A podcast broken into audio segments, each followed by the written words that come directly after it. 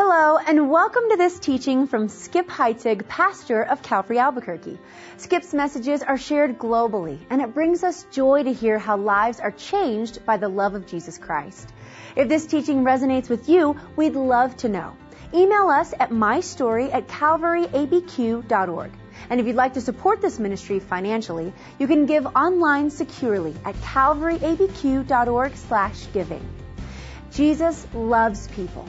That's the profound truth at the heart of our new series. And it's the truth at the very heart of the gospel. In this series, we observe how Jesus' love for people was displayed and conveyed to all people across the spectrum of society. We invite you to open your Bibles as Pastor Skip begins the message called Jesus Loves People.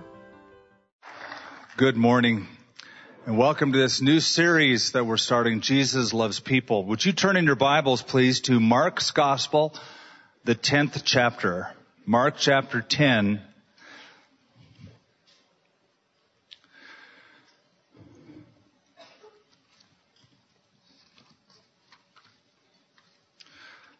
I have for a long time enjoyed the writing of Dr. Richard Selzer, a surgeon who wrote notes after different operations that he performed. He wrote about one occasion, I stand by the bed where a young woman lies. Her face post-operative. Her mouth twisted in palsy, clownish. A tiny twig of the facial nerve, the one to the muscles of her mouth has been severed. She will be like this from now on. The surgeon had followed with religious fervor the curve of her flesh. I promise you that. Nevertheless, to remove the tumor in her cheek, I had to cut the little nerve. Her young husband is in the room. He stands on the opposite side of the bed and together they seem to dwell in the evening lamplight, isolated from me, private. Who are they, I ask? I ask myself about this couple, he and this wry little mouth that I have made. They gaze and they touch each other so generously, so greedily. The young woman speaks. Will my mouth always be like this? Yes, I say, it will be. It is because the nerve was cut. She nods and is silent. But the young man smiles. I like it, he says. It's kind of cute. Unmindful, he bends to kiss her crooked mouth. And I am so close, I can see how he twists his own lips to accommodate to hers to show her that their kiss still works. You know, we love love. We love to hear love stories. We love to hear and sing love songs. What's more, we all crave love. We will do sometimes almost anything to get it. To know that we are loved by somebody else unconditionally. And also that we are able to give, to express to another person unconditional love. An American psychiatrist by the name of Karl Menninger he founded the Menninger Clinic. It's still in operation down in Houston, Texas. He was trying to discover the origin of the ills of many of his patients in his clinic. And so he decided he would embark on a little experiment. He instructed his clinic staff to give his patients what he called generous amounts of creative love. And so for six months, he told them, no bad attitudes will be tolerated by you, my staff, and let's just love these patients very openly, big doses of creative love. And then he watched. And after six months, he noted that the average time that his patients were in his clinic was cut by almost exactly one half. And afterwards he said, love cures people. It cures both the ones who give it as well as the ones who receive it. To quote another doctor, a Swiss physician by the name of Paul Tournier, he said, I am convinced that nine out of every ten people who go to see a psychiatrist don't need one. What they need is someone who will show them God's love. And they will get better. No one did that better than Jesus. He demonstrated the love of God to a cross section of humanity during his days. He loved the worst of sinners. He loved the best of saints. He loved lepers and prostitutes, young children, older people, religious people, atheists. Jesus Christ showed the love of God in human flesh. For the next several weeks, we're going to look at several of those different approaches and encounters Jesus had with these people. Today I want to begin by giving you four foundational truths. Let's look at it like we're laying a foundation this morning. And we have four corners of this foundation and we'll make four points that lay the groundwork for those four foundational corners. The first truth is simple. It's what is in the title itself. Jesus loves people. I've asked you to turn to Mark chapter 10 because of the statement that is found in this encounter. Mark chapter 10 verse 17. Now as he was going out on the road, one came running, knelt before him and asked him, good teacher, what shall I do that I may inherit eternal life? Jesus said to him, why do you call me good? No one is good but one that is God. You know the commandments. Do not commit adultery. Do not murder. Do not steal. Do not bear false witness. Do not defraud. Honor your father and your mother. And he answered and said to him, Teacher, all these things I have kept from my youth. Then Jesus, looking at him, loved him and said to him, one thing you lack. Go your way, sell whatever you have, and give it to the poor, and you will have treasure in heaven, and come, take up the cross and follow me. But he was sad at this word, and he went away sorrowful, for he had great possessions. Here is a young man who is markedly different than Jesus Christ. Not only is this young man a rich young ruler, as he is often called, but there are other things to notice as far as the differences. First off, he doesn't know what Jesus knew. That's why he asked him, what must I do that I can inherit eternal life? Another difference is that he was nowhere near the level of spirituality that Jesus was. He recognized that Jesus was a teacher, good teacher, he asked, what must I do to inherit eternal life? A third thing to make note of is that this young man was pretty self-righteous. When Jesus rattles off the commandment, he boldly asserted, I've kept all of these from my youth. And the fourth difference is this young man was gripped by the sin of greed and materialism. And once confronted by Jesus, he didn't respond favorably. He actually walked away from Jesus Christ. Now, even though all of that is true, the Bible here, the text plainly says that Jesus loved him. Jesus looked at him and loved him. And the word for love, you know it. It's a Greek word, but you know this word. You're thinking about it right now in your mind, many of you. It's the Greek word agape. Agapao in its verbal form. It is the unconditional love of the will. That's the kind of love Jesus had toward this young man. Jesus never met anybody he didn't love. And looking at him, he loved him. We all like the song. It's from the 1800s. Jesus loves me. This I know. for the Bible tells me so. A theologian was one time asked, a very notable one of our century, a doctor, after reading all of the language and history and all the things you know, what is the most profound truth you've ever heard? He said, it's this, Jesus loves me, this I know, for the Bible tells me so. If you have been to a Billy Graham crusade or watched one over the last several decades, one recurring theme that Dr. Graham always preached, and that is, God loves you, and He loves you with an everlasting love. You've heard it. If not from Him, from me.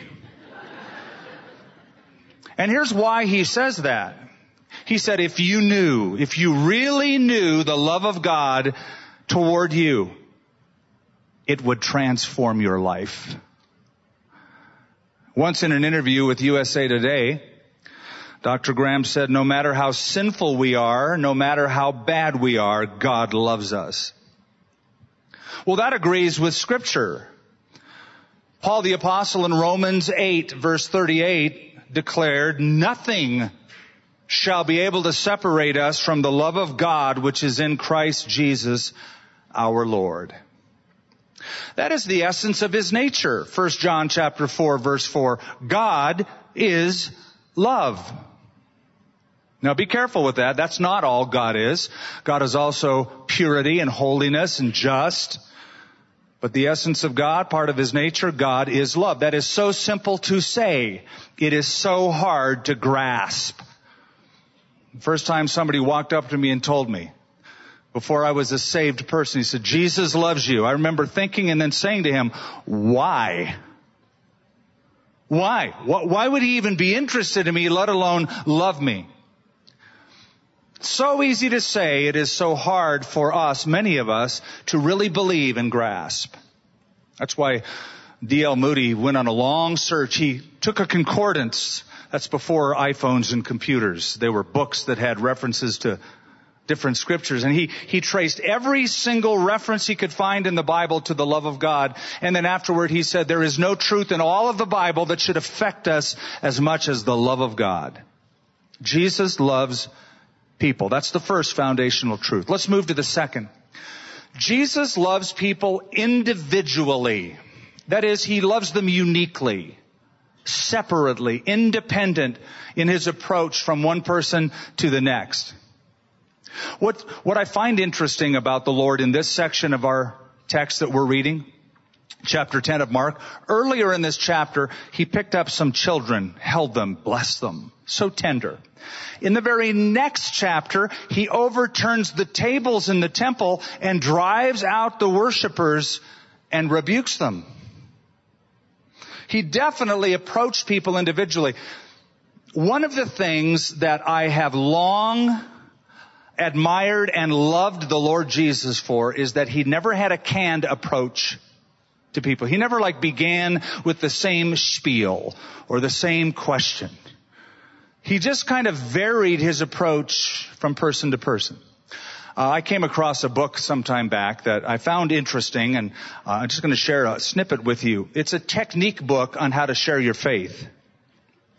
What gave me pause is that it's filled with pictures on how to do it and illustrations and then instructions. Here's just a little snippet. Step 3B. Place your left hand on Bill's right shoulder. As in illustration number four. Look him in the eye. Your manner should be confident,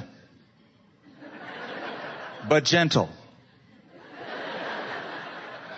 If he avoids eye contact, say, Bill, look at me. When you have good eye contact, then say, Bill, I wonder if you would let me tell you how much Jesus means to me. Now I'm not knocking this and I'm sure some people find it helpful. I just don't find it particularly helpful. I would rather let the situation unfold to see what's gonna happen or what doors or windows might open in the conversation. Jesus had this unique ability, and of course he was God, so he could read people's minds and he knew their motives, so that was helpful. But he, he knew he, who he was dealing with and his approach was accordingly. Example. To the woman caught in adultery, he said, woman, where are your accusers? She said, sir, I have none. He replied, neither do I condemn you. Go and sin no more. So tender. To the man, the leper, who was ostracized from society, who said, Lord, if you are willing, you can make me clean. Now he was a leper. Nobody was allowed to touch him. Jesus touched him, the Bible says, touched him and said, I am willing. Be clean. Then on the other hand, to the scribes and the Pharisees, he spoke very harshly. Words like this, woe unto you scribes, Pharisees, hypocrites, you are whitewashed tombs filled with dead men's bones and all corruption. Ouch. Very different than the leper. Very different than the woman caught in adultery. Sometimes he called people by name, like Mary Magdalene after the resurrection with that tender tone, Mary, or Peter. At other times he didn't call people by their first names, he made up new names for them. One time he said, brood of vipers. That's what he called them. There's another difference in the way he approached people. He walked up one day to Matthew the tax collector and publicly called him out and said, come and follow me as my disciple. Then on another occasion, when he cast a demon out of a young man in Gadara who begged Jesus to let him come and follow him, Jesus said, no, you can't follow me. Go back home and tell your friends the good things God has done. Very different approaches to these two. Here's another difference. To his own disciples, Jesus spoke profusely. He instructed. We have chapter after chapter in the New Testament given directly to the disciples. He's training them. He had a lot to say to them. But then, on another occasion, as he stands before Pontius Pilate and the religious elite at his own trial, he has nothing to say to them.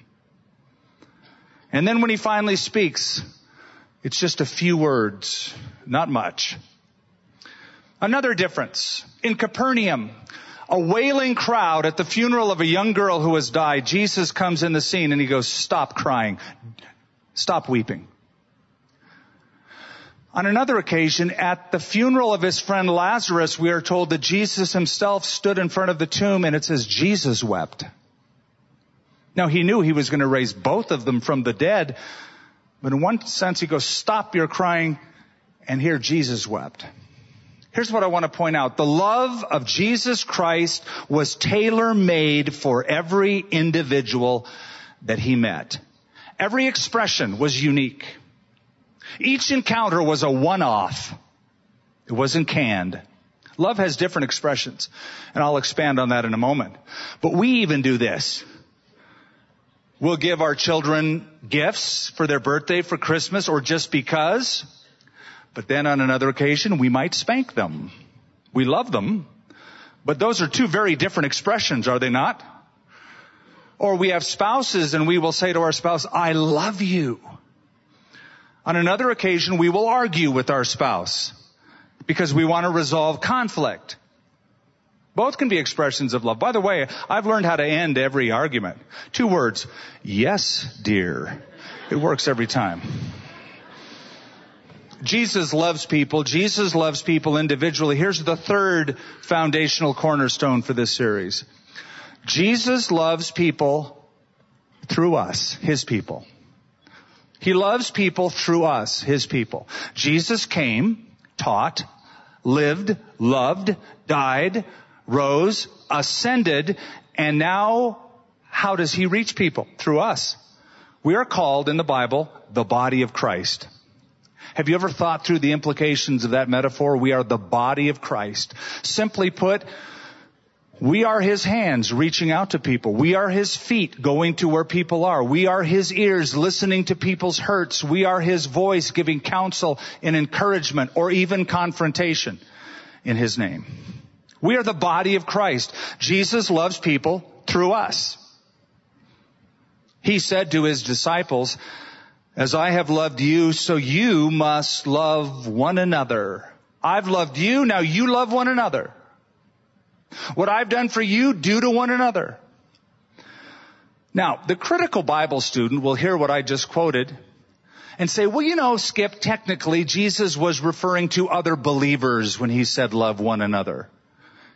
He, he was saying literally to his apostles, his disciples, as I have loved you, my disciples, you are to love one another, disciples. That's true. However, on another occasion, when Jesus was asked, what is the greatest commandment? He said this, Hear, O Israel, the Lord our God, the Lord is one. And you shall love the Lord your God with all of your heart, all of your soul, all of your mind, all of your strength. This is the first and greatest commandment. And before they could get any word in edgewise, he said, but the second one is like it. You shall love your neighbor as yourself. There is no greater commandment than these. Now again, somebody listening to that might want to pick it apart a little more and say, well, he said you're to love your neighbor.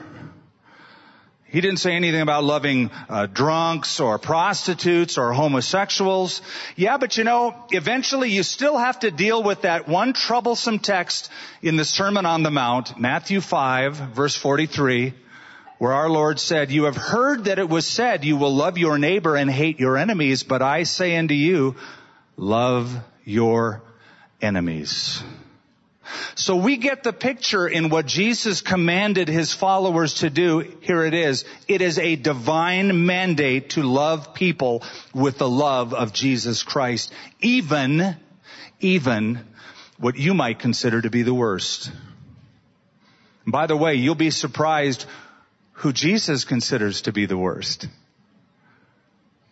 It's a divine mandate to love people with the love of Christ, even those you consider to be the worst. See, you can be a good doctor and not love your patients. You could be a good lawyer and not love your clients. You could be a good geologist and not love science, but you cannot be a good Christian without love.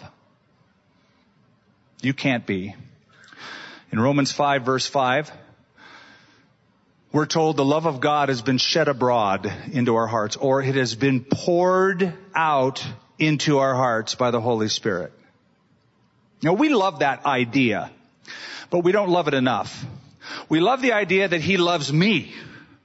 He loves me. Jesus loves me. This I know for the Bible tells me so, but don't stop. It's been poured out into our hearts, and if it's been poured out into our hearts, it should be poured out from our hearts. We're to be a conduit, re- not just a receptacle. We're to be a channel of it. In the early part of Christian history, when the church was scattered throughout the Roman Empire, the last Roman Empire, the last pagan Roman emperor, Julian was his name, Julian the Apostate, said something very intriguing. He wrote, Whilst the pagan priests neglect the poor, the hated Galileans, his term for Christians, devote themselves to works of charity. They not only feed their own, but ours also. Welcoming them with their agape, they attract them. That's noteworthy. This pagan emperor noted there's a huge difference between Christians and the rest of the citizens of the Roman Empire, and that is they love people and not just their own. They love all people. Now, I am not naive. I know that uh, um, church history is a history of the church's failure to love in many cases.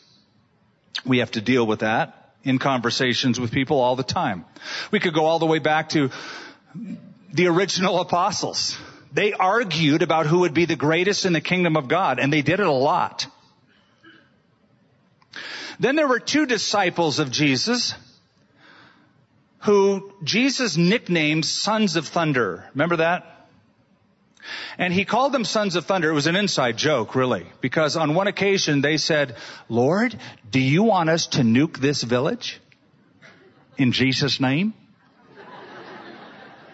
Do you want us to call down fire from heaven like Elijah did and consume them because they didn't receive Christ? So let's just get rid of them. Jesus said, you don't even know what manner of spirit you are. And he nicknamed them sons of thunder because of their nuclear capabilities. So there were problems even in the original bunch. We go on through church history, we see the church of Corinth. Paul writes two letters to them. Well, one thing we notice as we go through those letters is that this was a very troubled group of Christians. There were divisions among them. There were lawsuits among them. There was immorality among them. And then we have to move on through church history and account for the Crusades in the 11th, 12th, and 13th century, the Spanish Inquisition in the 15th century. And I know you're going to say, well, that's not real Christians who did that. But you still have to answer the questions and deal with that blotch on church history and give an answer for why the Catholics and the Protestants in Ireland have blown each other up for decades, generations. I'd love to say that church history is replete with Christians showing love to the world and one to one another, but I can't do that. I can't even say that even we've gotten better at it in these days. Because as you have seen, there's a church in Topeka, Kansas that has websites that announce God hates America. Boy, what do you do with John 3:16? And other groups that are listed. Jesus loves people.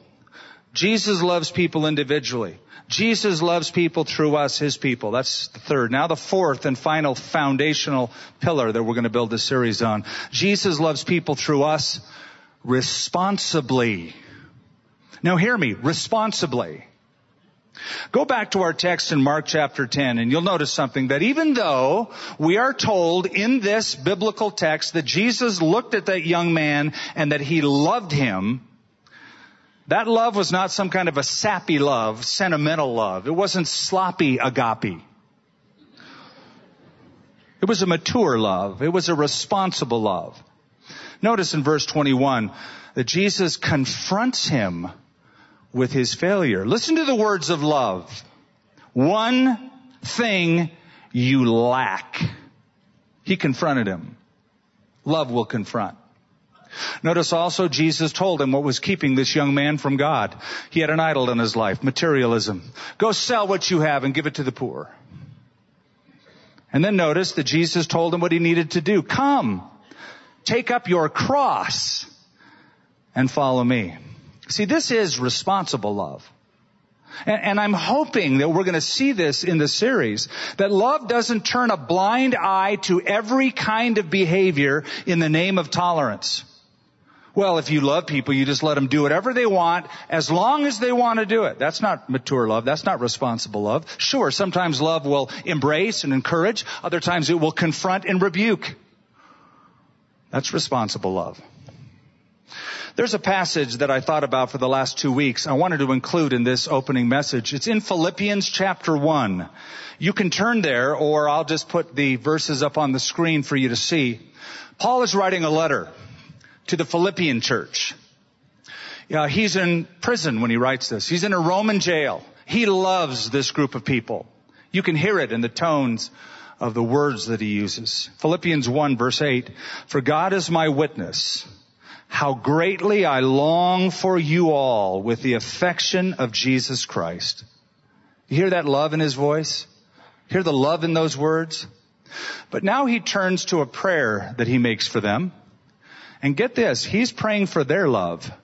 And I want you to see what he prays. And this I pray, that your love may abound still more and more in knowledge and in all discernment, that you may approve the things that are excellent, that you may be sincere and without offense until the day of Christ. First of all, notice the word abound. I pray that your love would abound more and more. The word abound means to overflow or to exceed a fixed mark or a fixed number. It means to flow freely. Maybe that's a better translation. I pray that your love would flow freely. That sounds ideal, doesn't it? To be around a group of people where love is freely flowing. Hold that thought. If anything flows too much, there can be a problem. It's like a river. A river is meant to carry water from one place to the other.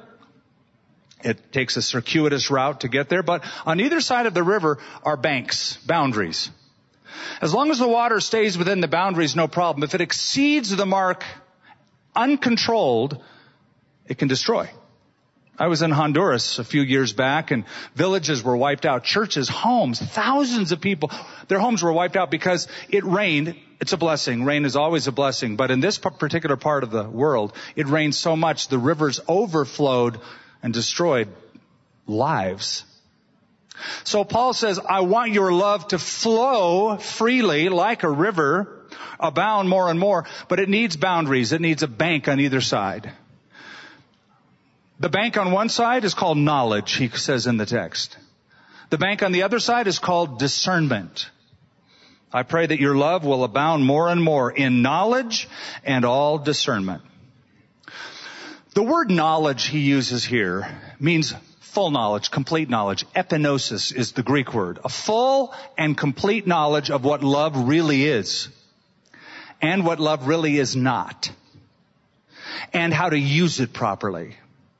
I pray that your love would flow so freely, but within the boundaries of knowing what real love is and how it's to be used. Let me give you an example. Sometimes I'll meet a parent who believes that he should let his kid get away with anything and do whatever the kid wants because the kid is demanding it. And after all, I need to show this child that I love him, so I'll give him whatever he wants. You need to add knowledge to that feeling you have. Because knowledge will come along and say you should know better than to do that. If you do that, you could actually destroy your child. Here's another example.